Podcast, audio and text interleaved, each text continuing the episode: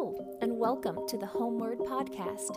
I'm Audiel, and today I'm going to be talking about one of my favorite aspects of home, and that is eating together. Sharing a meal, enjoying food and fellowship, either with the people who live in the same home with you or with family, friends, guests, or neighbors. It's such a gift and joy to sit down to a meal with other people and to enjoy flavors and smells together, as well as rich conversation, laughter, and closeness. Just the other day, my family and I were celebrating my birthday, and we were sitting around our dining room table eating the meal that they had prepared as a gift to me and we were laughing so hard over something I can't even remember. But it was such a familiar feeling that we've experienced so many times around that table. Someone would say something hilarious, and someone else would try desperately to not spit their food out as they laughed, and then that sight would make someone else laugh even harder, and then the whole thing dissolves into a happy sort of chaos. Not that every meal my family eats is like that. We have some meals when we're just rushing through because someone has to get out the door, uh, and some meals when everyone is just too tired to make interesting conversation, and we all just sort of stare at our plates as we eat. But the fact is, we eat together so often that meals are one of the main ways we connect with each other. Dinner time happens every night, and we eat and we talk about our days, the things we learned in school, the odd customer at work, the book we just finished reading. And it's so fun getting to pull someone else into our moments around the table. We love having guests over, and whether they are family or close friends or people we're just starting to get to know, sharing meals together has proven to be a huge part of building relationships, deepening friendships, and encouraging tired souls. I love getting to prepare food that I'm excited to serve and then getting to enjoy it with other people while we talk and share our thoughts, our cares, and our hearts with each other. Eating meals together like this is a very human experience. Every person needs to eat, and every person needs to be with other people. People in every culture eat meals together. Those meals and those dining room tables may look wildly different, but the moment and purpose is the same. Our bodies need nourishment, and so we eat. Our souls also need nourishment, and so we gather with other soul bearing humans to lift each other up and to strengthen and bring refreshment. This need and this desire to eat with other people is something that was built into us at creation. We see the theme of shared meals all throughout Scripture. It's remarkable to me that God chose to use food eating together to show us more of who He is. That same closeness I feel with my family when we're laughing around the dinner table is the closeness that God has with His people. And He shows us this over and over in His Word through shared meals. In Revelation 3:20, Jesus says, "Behold, I stand at the door and knock. If anyone hears my voice and opens the door, I will come into him and eat with him, and he with me. Here, Jesus is calling the lukewarm church of Laodicea to repentance. He says that if they repent and answer his knocking at the door, then he will come in and enjoy a meal with them. He will sit with his repentant people and eat with them, fellowship with them. Why did he use eating here? Couldn't he have said something else? He could have simply said that they would be at peace with each other.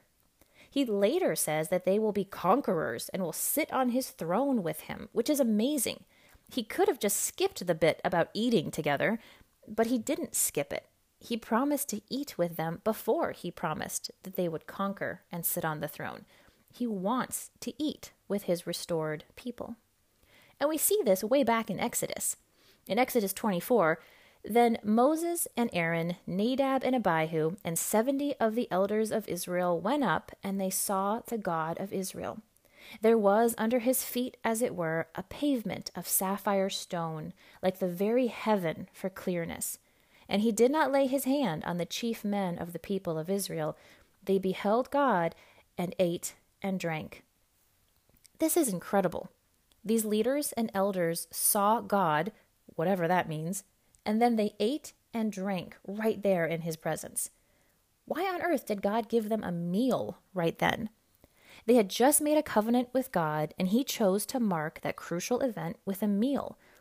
Moses had just made a lot of sacrifices and thrown the blood on the people, and God could have just left it at that, but he didn't.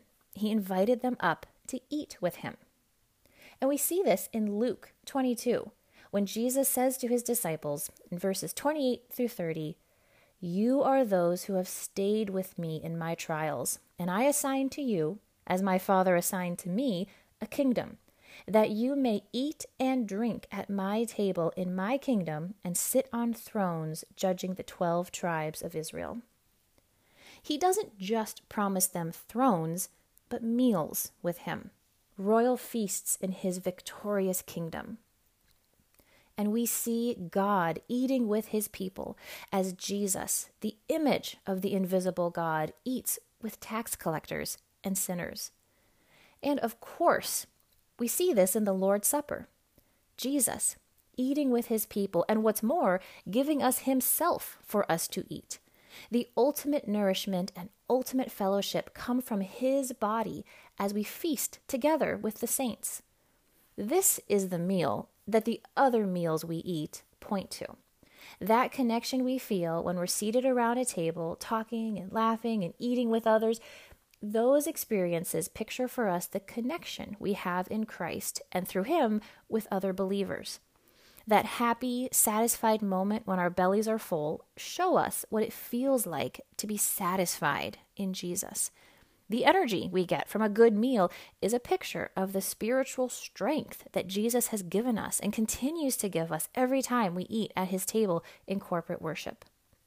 Moses and the elders eating with God on that high mountain was a glorious foretaste of what lowly tax collectors would later experience around a table with Jesus and what we enjoy around his table on the Lord's Day. And even communion is still a tiny taste of what's to come for us, his table companions. In Revelation 19:9, it says this: And the angel said to me, Write this Blessed are those who are invited to the marriage supper of the Lamb. And he said to me, These are the true words of God. Some glorious day, Jesus, the Lamb who was slain, will crush his and our enemies forever. And we, the victorious people, the bride, clothed in pure linen, will sit with him and feast we will eat delicious food and drink rich wine, and we will tell our stories to each other, and we will make toasts to the praise of our husband king. And someone will crack a joke, and we will laugh and try to not spit out our food. And Jesus will be at the head of the table, eating and laughing and loving every minute with us. Every meal we eat now is a shadow of that meal.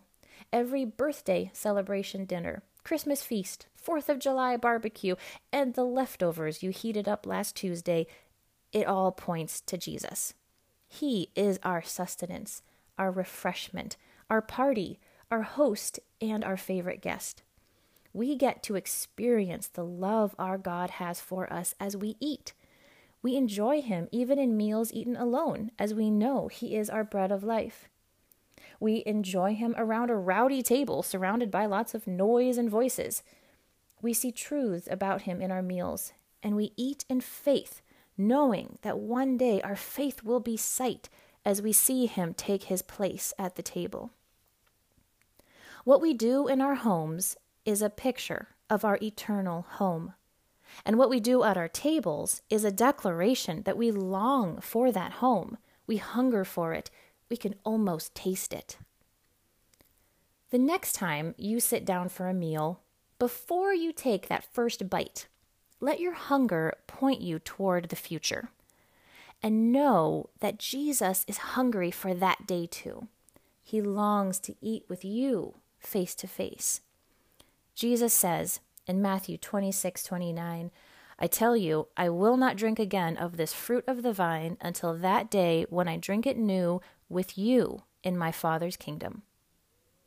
That day is coming. Until then, eat, drink, remember, and rejoice in faith as we wait for the great marriage supper of the Lamb.